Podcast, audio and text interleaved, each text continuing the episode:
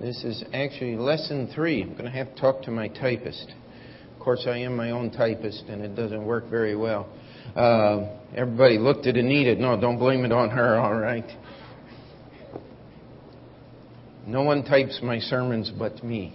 Um, so, First Timothy, actually lesson three, and can you believe it? We're the third lesson and we're already on the third verse. We are moving at breakneck speed here.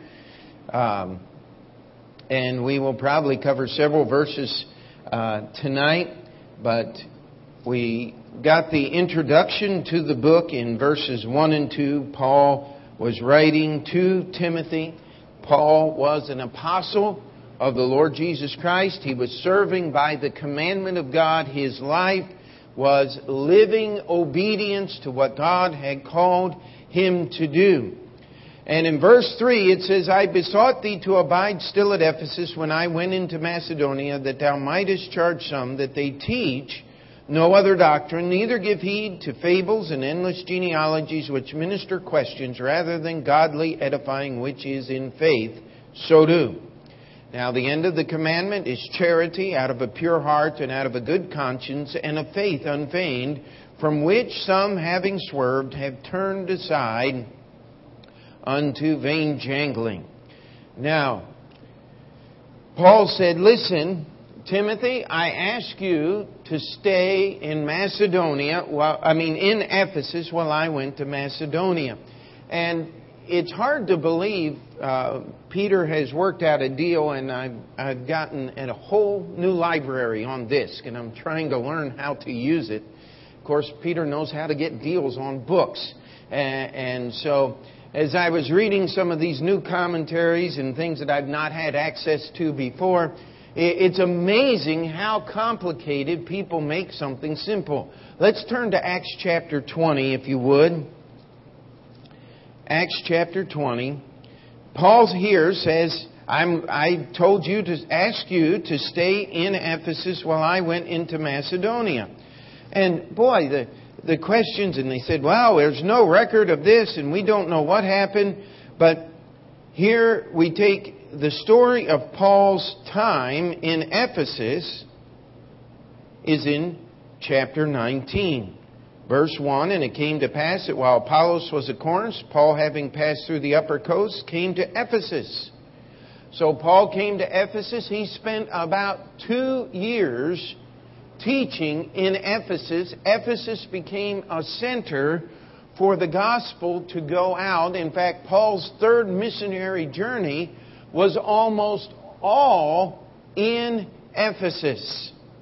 Now, Philip, if you're going to be a distraction, you're going to have to come up here. Keep your tie out of your mouth, all right? Now,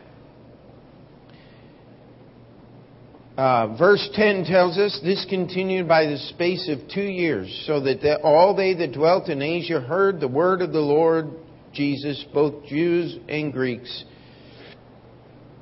And so the word of God continued. And finally, in chapter 19, uh, the uh, anti censorship crowd, this is where they accuse us as Christians as wanting to burn books, as it comes from the book, uh, the, this chapter in Ephesus. People brought out their books on witchcraft and on curious arts, it tells us. And uh, what these things are is books of demon worship, books that tell us histories of, of evil things and of course, if we had uh, the National Pornographic, I mean Geographic crowd out, uh, they would love this stuff and uh, uh talk about preserving natural cultures and and, uh, ancient rituals. And of course, every ritual they want to preserve has something to do with uh, voodoo and witchcraft and worshiping demons and all of that. Uh, don't be sucked in by the fact that these people are good, righteous people wanting to do good things. No, they're anti God, anti righteousness, anti truth, anti anything that has to do with goodness, uh, because what they want to preserve is evil. I'll tell you what, you don't need to know how to dig up a dead body and make it walk around. But those are the kinds of things that the National Geographic Society is seeking to preserve. And they talk about indigenous cultures. How many of you have ever studied anthropology and indigenous cultures? Uh, don't spend a lot of time doing it. I, I trust you. It is a sordid history. It is, it is a history of degenerate people doing degenerate things. We don't want to preserve that. What's one of the first things that the tribal cultures did when they were influenced by the missionaries? They put clothes on. Is that a bad thing? May I challenge you? Uh, no, actually, that is a good thing. Uh, we're not trying to destroy culture, we're trying to help people. Amen? Uh, by the way, what's going on today in America is people are wearing less and less. We're becoming more and more like the tribal people. Uh, it, it's uh, there's a cycle there, let me tell you. Uh, drug use, immorality, uh, all of these things are the signs of a degenerate society. You go down to the uh, to the uh, foot of Machu Picchu in Peru and all of those things, and what do you find? You find a drug saturated society of immoral people that have absolutely no character at all. But let me challenge you that if we got together the best architects and engineers available today, it would be almost impossible for us to rebuild Machu Picchu the way that it was in ancient splendor. But the descendants of these very people are some of the most degenerate people groups on the face of the earth. In fact, uh, their chief pastime is producing a homemade hooch that keeps you inebriated about 90% of the time. Uh, I mean, you have entire tribes living the life of what we would call a homeless person. And uh, this is not, their great, great, great, great grandfathers are the people who built these incredible civilizations. It's not getting better, my friend, it's getting worse. Let's not preserve degeneracy. Amen? Let's preserve truth. Let's, let's move in the right direction. And so, uh, I don't know where that came from. It's not in the notes, but uh, we'll, we'll get it in there anyway. Amen? Oh, I know where it came from now. Curious Arts. They burned all these books in Ephesus. It says 50,000 shekels, or 50,000 pieces of silver. Now imagine 50,000. I mean, we were talking about 1,100 shekels in our uh, Sunday school lesson this morning that uh, Micah stole from his mother, and, and we're not going to go back and, re- and redo the Sunday school lesson this morning, but this is 50,000 pieces of silver. This is a fortune. I mean, this is bailout money, is what this is. If you want to put it in modern, this is the way Obama spends money, only they weren't spending it, they were destroying it. Now, the world always gets nervous when you start destroying, quote unquote, valuable things. But what did those valuable things produce? They gave knowledge of evil. And the people who had used to use these things and be involved in these things had now given up their service to the devil and that were now serving the Lord. That's when things started getting really bad at Ephesus. But let's read on here. After these things, verse 21, were ended, Paul proposed in the Spirit when he had passed through Macedonia and Achaia to go to Jerusalem, saying, After I have been there, I must also see Rome. So he sent into Macedonia two of them that ministered unto him, Timotheus and Erastus, but he himself stayed in Asia for a season. So he'd been there for over two years. There had been some great things accomplished. Paul took this time. He said, I'm going to go into Macedonia, then I'm going to go down into Achaia or Greece, proper. And, once I visited the churches that we started on the last missionary journey, journey number two, we're going to go back to Jerusalem and then I'm going to go see Rome. But as soon as he had sent Timothy and Erastus over to Macedonia, then we have the uproar at Ephesus. The plotters, the planners, the silversmith who made um, uh, statues of the goddess of Diana, which, by the way, was one of the most perverse, immoral things that you can absolutely not want to even imagine. It was awful stuff. They set the entire city on an uproar, tried to capture Paul and destroy him. And, and what we're doing is we're giving the history. While all this riot and everything's going on in Ephesus, Timothy is in Macedonia traveling around. And we come here to chapter 20, verse 1. After the uproar was ceased, Paul called unto him the disciples and embraced them and departed for to go into Macedonia now, where was Timothy? He had sent him ahead to Macedonia. Apparently, Timmy, Timothy, Timmy, excuse me, Timothy had come back after all the trouble in Ephesus. Paul said, I want you to stay in Ephesus. Now I'm going to go into Macedonia. It's, it's not a complicated thing. We want to set the history because the church at Ephesus had to be in question about many things. The city of Ephesus was not a little town of 20 people. There was well over 100,000 people living in the city of Ephesus at this time.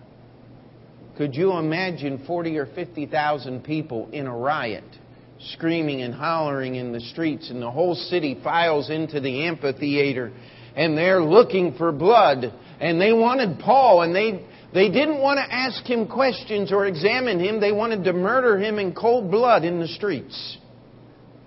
And who was one of the instigators of this? Well, it was the Jewish people who lived there in the city of Ephesus that hated the truth of the gospel. The other part of it was Demetri and the gold and the silversmiths Another group there was the other cults and things. They were all getting together, working together, trying to destroy Christianity. How would you like to be a member of the church of Ephesus right now? That'd be a scary place to go to church, wouldn't it? Brother Clayton told me the story of a church that he uh, visited just recently in Jordan. In Jordan, it's against the law for you to be a Muslim and convert and become a Christian. Uh, the penalty is death. And he said they were meeting in a church that was full of converted Muslims. He said the cab driver wouldn't even take him to the church. He said he dropped them off on the corner. He said, This far as I go. And he took off. And he said, I had to walk down this dark alley and try to find the church. And he said, uh, I finally found it and got in there. He said, but when those people came in there, he said, they could have opened the door and killed every one of us. And he said the government would have given them a medal for it because they were killing converts to Christianity. We talked a little bit about one of the big lies of our society today. The problem is not religion, the problem is false religion. The problem is a religion that says it's okay to go out and murder other people. That can't be from the Bible. You want to know what the problem is with Islam is their religion, their God is so small that if they don't go out and kill people who stand against him, they fear that their God and their religion would be done away with. Now, what kind of religion is that? My God doesn't need anybody. He doesn't need me to protect him. He does a good job all by himself. Amen. But that is what false religion does. He said the spirit in that meeting was different. He said those, he said those men were there. They were serious about serving God. Their life was on the line every day. He said, Sometimes I feel like praying, maybe that's what we need here in America to get us Christians awake and serving God again. That's a fearful thought. But we need to get serious about our relationship with God. Paul told Timothy, he said, This, this Ephesian church is full of believers that are afraid. And rightly so. The entire city had been set on uproar. They were the targets. And here is young Timothy. And Paul says, I besought thee to stay at Ephesus while I went into Macedonia. That happened in Acts chapter 20. I wanted us to get Acts chapter 19 so we know the history. No wonder Paul says, Let no man despise thy youth. Timothy had a big job.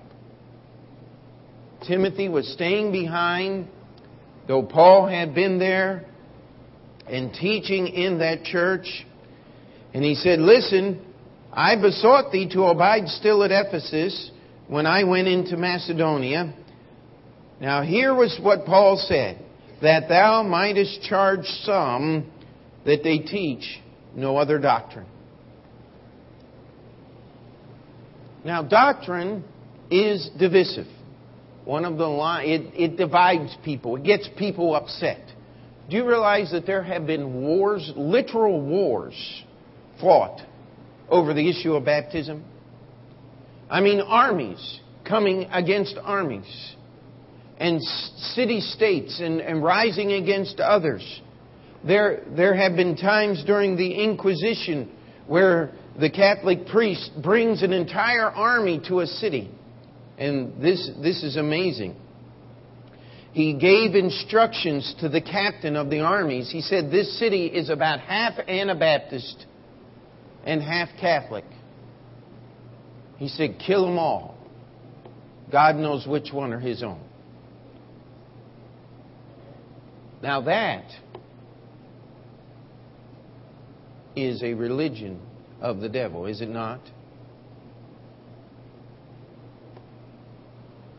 He says, Timothy, I want to charge you that you teach that there are some men in this church that want to teach other doctrines. Now, I want to just diatribe for a moment if you'll allow me to do this.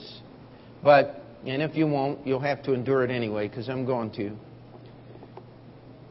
We have done some things, I have done some things on purpose in our church. There, uh, as you read the Sword of the Lord, you're going to see a lot of great preachers in their sermons listed there. Um, but one of the things that I have striven to do from day one is keep us and our church away from this idea of worshiping men and following different preachers. You get out into certain groups, and I'm talking fundamental independent Baptists. There are, uh, I like to call them Baptist popes because that's what they want to be. They want to be the father of your faith, and they want to give you, uh, they want to tell you how to think and how to dress. And it used to be years ago, my wife and I have often joked about this. We could go into a preacher's meeting and watch a preacher walk into the pulpit, and before he'd finished his introduction, I could tell you what Bible college he'd been to because of the way he behaved, the way he dressed. If he had a dark blue suit, a red tie, and a white shirt, chances are he's from Tennessee Temple University. If he went all the way through his sermon, he had to be from Hyles Anderson College because Dr. Hyles had a pyloric valve dis, uh, uh, dysfunction, and uh, after he was in the ministry about 40 years, he got that thing fixed. He actually had the surgery, but his preacher boys still went all the way through their messages.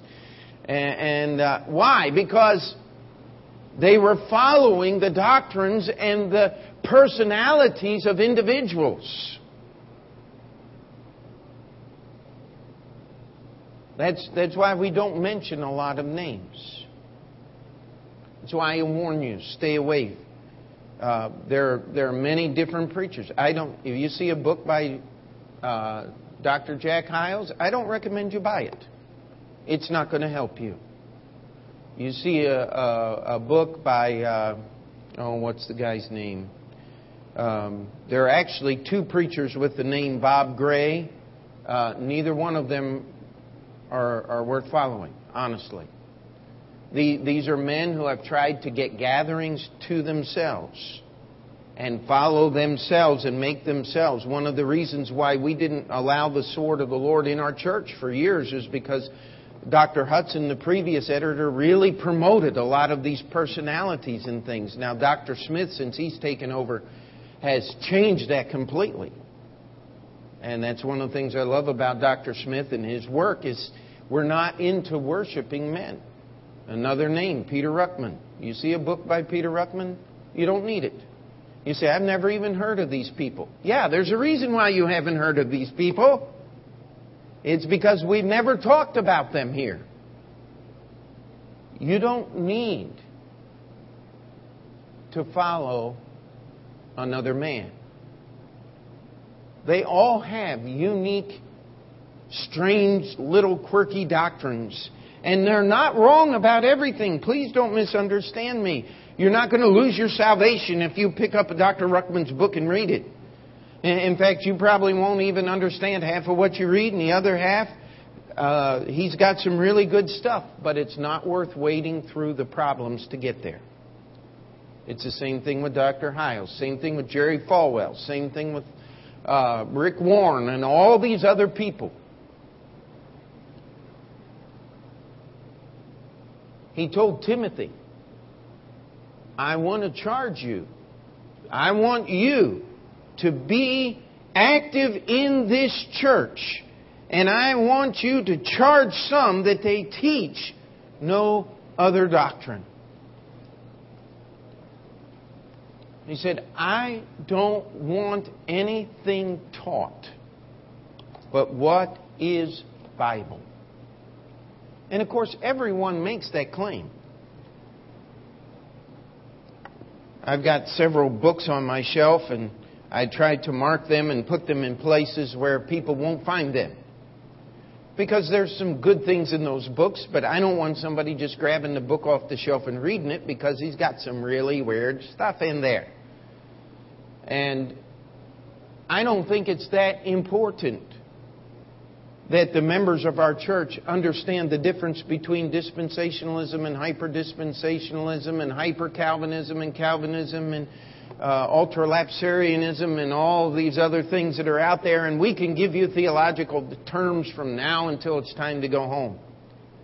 What it is important for you to do is understand what is true doctrine. And if it is true doctrine, guess what? You don't need any preacher, or Pete Montoro or anybody else. It's right here. Amen?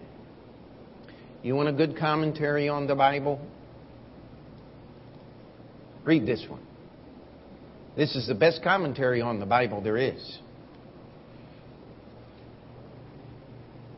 But when you start telling people to teach no other doctrine, guess what? You make people mad at you you get people upset. Now, that's a tough job for a young preacher to handle.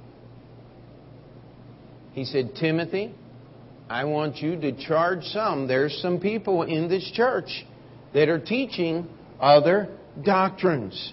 And I want you to charge them. Now, this idea of charging, uh, usually when we use the word charge, we think of two things. We think of the guy sounding the bugle, and we're going to charge. Uh, I hope you're not thinking about what goes on at the ball games. That's ridiculous. It has nothing to do with the word charge. Uh, most people, when they hear the word charge, think of Visa, MasterCard. and you can get yourself into a lot of trouble. You don't have to try hard to get yourself into trouble with Visa and MasterCard.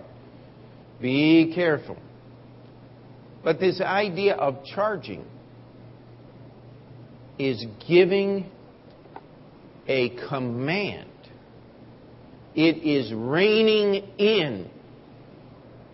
It is when, when we, if God ever allows us to ordain a pastor into the ministry, the most important thing that will go on in that meeting is the charge, is the preaching to that young preacher, challenging him and demanding that there be certain activity going on in his life and other activity that should never go on in his life. Pastor Thompson, when he ordained Brother Lucas and I into the ministry, he said, It's printed on your paper on your ordination certificate, you change your doctrine, you turn that paper in. He said, and if you don't have enough character, he said, I'll come get it. Now, how many believe that he would do that? If you know Brother Thompson, you know he wasn't kidding. Because this is serious stuff. And, and we read on, and Paul gives a, a little help here. He says, Listen, You've got to understand there's no other doctrine than what you already have. How many are familiar with the book of Galatians? Paul told him, he said, Listen, if an angel shows up and teaches you something different than you've already received, he said, If I come back and teach you something different, he said, Let them be accursed. He said, Consider us apostates, condemned to hell forever. That's what that word accursed means. Doctrine doesn't change. We got a group of preachers running around saying, I haven't changed my doctrine, I've just changed my methodology. Now, let me tell you something. If you think that putting a rock band on stage and playing Christian rock and roll music is just a change in methodology, uh, again, there's only two choices. One is you are so ignorant that you don't belong in the ministry.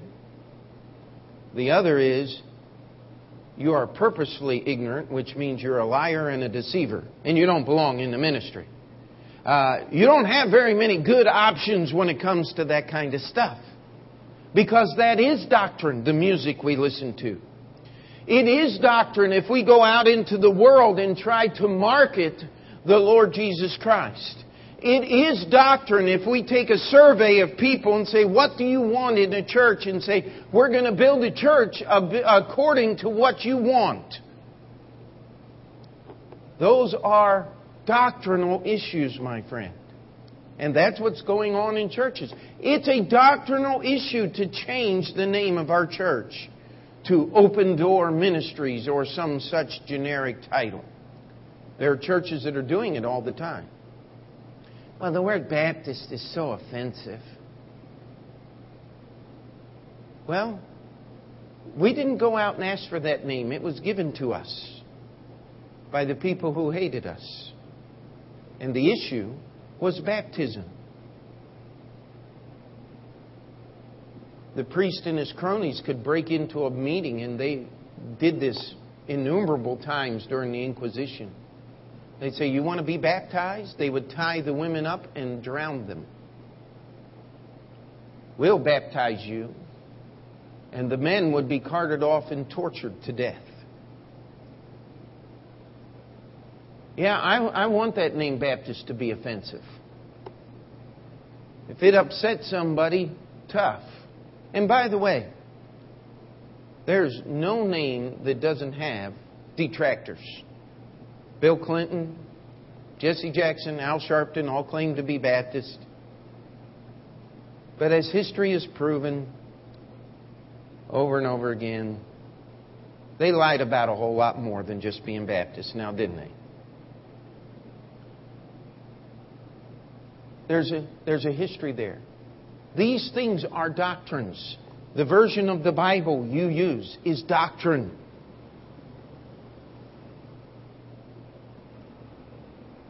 All of these things, Paul says, listen, Timothy, don't teach any other doctrine. You don't need anything new. He said, but you're going to need to avoid, it says, neither give heed to fables and endless genealogies. Now, you have to understand just a little bit of the history. This is about 65 AD when Paul was writing this letter to Timothy. The Ephesian church is probably not even three years old at this point. But in the earliest writings that we have that are extant to us, they call everybody church fathers. How many have ever heard of the church fathers if you've studied history? Here's the qualifications of being a church father. Number one, you had to live in ancient times. Number two, you had to write books. Number three, we have to have copies of what you wrote. That's all the, that's all the qualifications for being a church father. They call Origen a church father. There was probably no greater pervert, both morally, doctrinally, and in any way imaginable, than Origen. He was a collector of perverted Bible text. You see, they did not have a standard copy of every book of the Bible. In fact, many of them hadn't even been written yet. And so, as Paul would write a letter to Timothy, such as we have right here in our Bible today, somebody might get a copy of that or a page or two out of it. They say, Man, I don't like this. This doesn't agree with what our church. And they would alter the text many times purposefully. And we studied this and went over this in our study of the history of how we got the Bible. It is a miracle of God that we have a reliable text to our Bible, and yet you listen to most scholars and they'll tell you that there's no such thing. Well, there is, and we have it, but there's many unreliable texts out there, and they were being written even at the same time that before the Scripture was complete. But here's what they were doing they were making up fables. How many of you have heard of, oh, now I'm going to forget his name. He's the idiot that came up with the Da Vinci Code. Brown is his last name. Uh, I'm sure you've heard of the movie and the book and all of these things, and how that the movie's going to rock Christianity and really challenge you to your core beliefs. There's not a bigger bunch of slop out there than you can imagine. The book that he quotes, and the problem is, Mr. Brown does not even quote the book honestly. He just picks and chooses the pieces that he needs to put together his story. And you can actually go onto a website and talk into a microphone, and it will analyze your voice to see if you have the God gene that relates you to the children that were produced by Jesus and Mary Magdalene, according to Mr. Brown's theology out of the book, the Epistle of Barnabas and the Epistle of Thomas, and some of these other pieces of garbage that were produced by false readers, writers, just a few years after the time that Paul was writing Timothy to teach no other doctrine. These are what fables are. Someone said, We don't know what the fables are, but they just must have existed. Maybe they were Gnostic fables. How many have ever heard of Gnostics? The Gnostics were people that said the word Gnostics comes from knowledge. They were a people that claimed to have special knowledge. But you had two divisions in the Gnostics. You had the one group said that the only way you can know the truth is by separating from the world. Everything that is in the world is evil. Therefore, you can't get married and you can't have children. You can't have any physical relations. You can't eat meat. You can't uh, uh, do this. You've got to live in a monastery all by yourself and, and look at stone walls for 40 years, and then you're going to find truth. Now, the other form of the Gnostics, they were a little different. They said, listen, what's on the inside is real, what's on the outside is unimportant. So, fornicate at will enjoy life, if you want to go out and understand what it is to be a drunk, you're going to have to become one first. And just go enjoy. Life is a party. Have a great time. Now, how could you get such extremes in the same group? Oh, it's, it's very simple. It's the same God they worship, the devil. He's responsible for both extremes. They're both just as wrong. And Paul said, listen, don't give heed to fables. People are all the time making up stories, trying to illustrate some biblical truth. If you think Mr. Brown is awful with his Da Vinci Code, some person who claimed to be a Christian wrote a story about finding the bones of Jesus in a tomb in Israel. Now, how can you get more blasphemous than that? And this person claimed to be a Christian. They were selling the book in CBD. That's why we want you to shop at the church bookstore instead of the garbage pits of the world. It says, don't give heed to fables. The Da Vinci Code's a bunch of fables. All of these things are, are, that you hear out there that contradict the Scripture are fables. How many remember the TV series, We Found the Bones of Jesus? Does anybody remember that? They ran a big thing Easter Sunday. Why would they pick Easter to talk about the discovering the body of Jesus? Well, here was the problem. They found a, oh, I can't remember what they called it, a little box of bones. And it was marked with the name Jesus which was the New Testament of the equivalent of Joshua. Jesus was not the only person who had the name Jesus. Well, before they made the TV commentary, guess what they did? They waited 28 years after the discovery to make the TV commentary. Because they wanted to confuse people and pretend that this was somehow something new.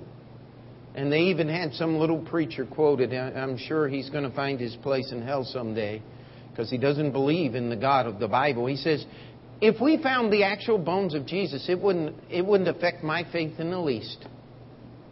Well, that's because you don't have faith in this book called the Bible because the doctrine of this Bible demands the resurrection of Jesus Christ from the dead. And if there's a resurrection, you're not going to find any bones. Amen? You just can't go there. You'll read through the epistles to the Thessalonians that someone wrote them a book and said, The resurrection's already passed. Jesus already come by and you've missed out. These were fables. They were just made up things. It's unbelievable how many things people will make up and call it religion. we had a Moonie show up. How many people know what a Moonie is? Sun Myung Moon's followers. Trying to sell our church Sun Myung Moon Sunday school material. Fortunately, I was up on a ladder somewhere and my wife answered the door. And she said, You better get out of here before Pastor finds you.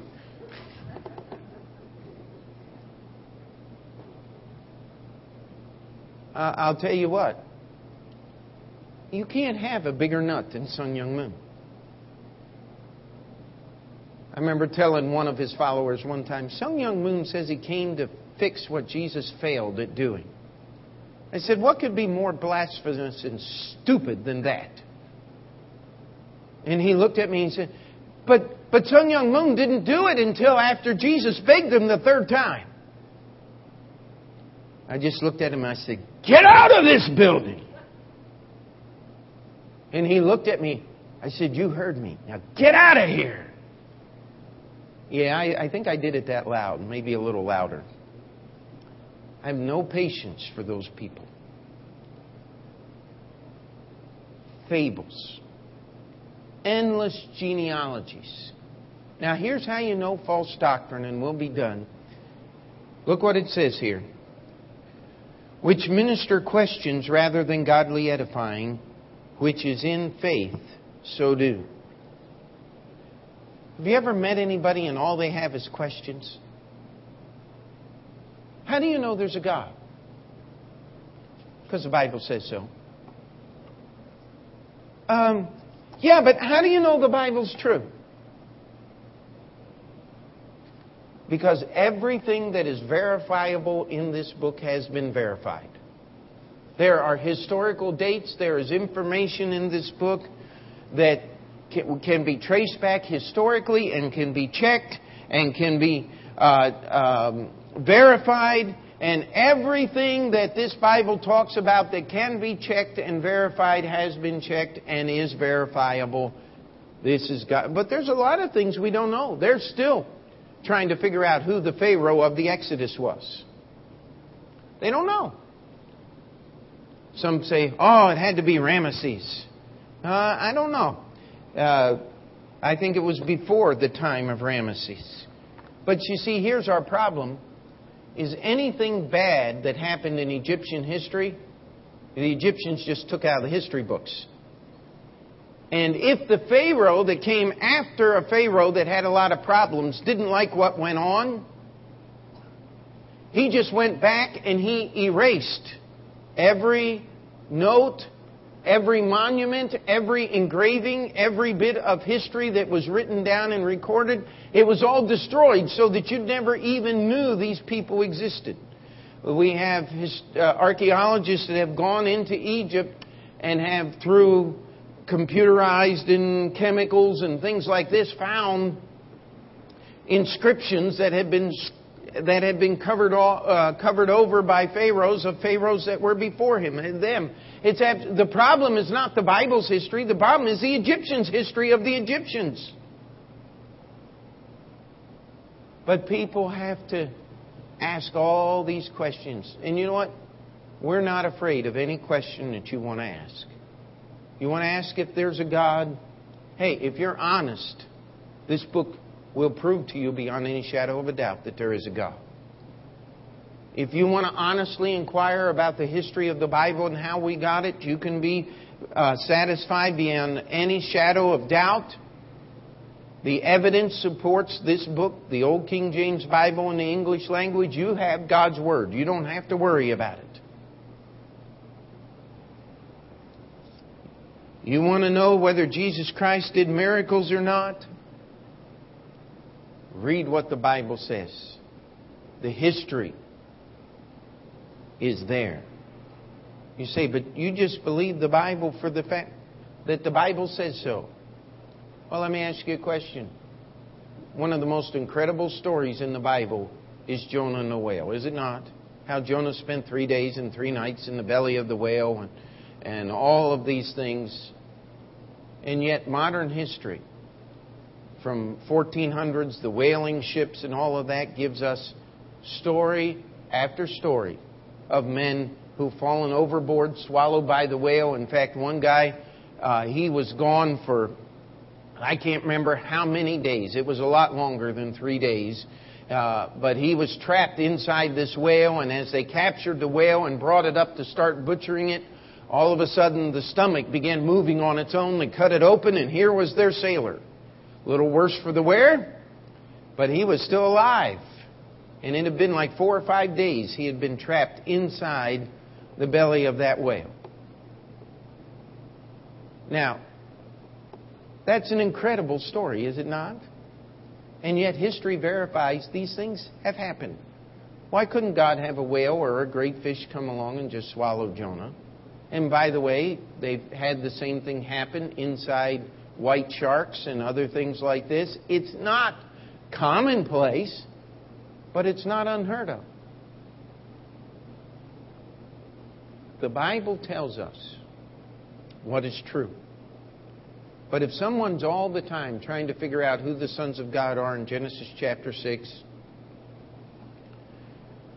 I heard a guy trying to explain hell several years ago he said, if you've ever gone, been to the bottom of the ocean, they discovered these tube worms. How many people know what that is? Uh, in the volcanic vents. And he claims that some of the souls of hell escaped and are there as tube worms six foot long on the bottom of the ocean. He says, I got scripture though. It says, Their worms shall cover them No, no, no, no. That's not what it's talking about, my friend. You got people that are just so full of nutsy, crazy things. Some guy said, All you have to do is say, Dear Lord Jesus, I know I'm a sinner and I want you to save me. And that, that's, those words are like a magical formula that saves you. No, the Bible says, For with the heart man believeth unto righteousness. Then the mouth makes confession unto salvation. It's not a formula. It's not a magical incantation. Leave that for the Buddhist, all right? Leave that for the other religions of this world. What the Bible says is believe on the Lord Jesus Christ. It's that simple. Amen. You'll find preachers that will say just about anything. He said, Timothy, I charge you that you teach no other doctrine. If all you're getting is questions, it's not Bible doctrine. If it, and we'll pick up here, I'm not finished yet with this point, but it says, listen, godly edifying is the goal. When God builds your life in the faith and you are more able to serve God than you were the day before, that is Bible doctrine. If it doesn't help you serve God, it's not Bible doctrine. We have people that go to extremes on all kinds of things. And I could give you a list and keep you here. I've already gone over our time tonight.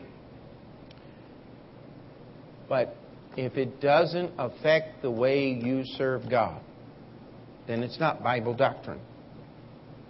Don't worry about it. Don't give heed to it. Don't spend time investigating it. There, there's a whole group of people says we need to answer the Da Vinci Code. Let me tell you something. We don't need to answer the, the Da Vinci Code. We don't need to answer the evolutionist. We don't need to spend time trying to uh, debunk the world.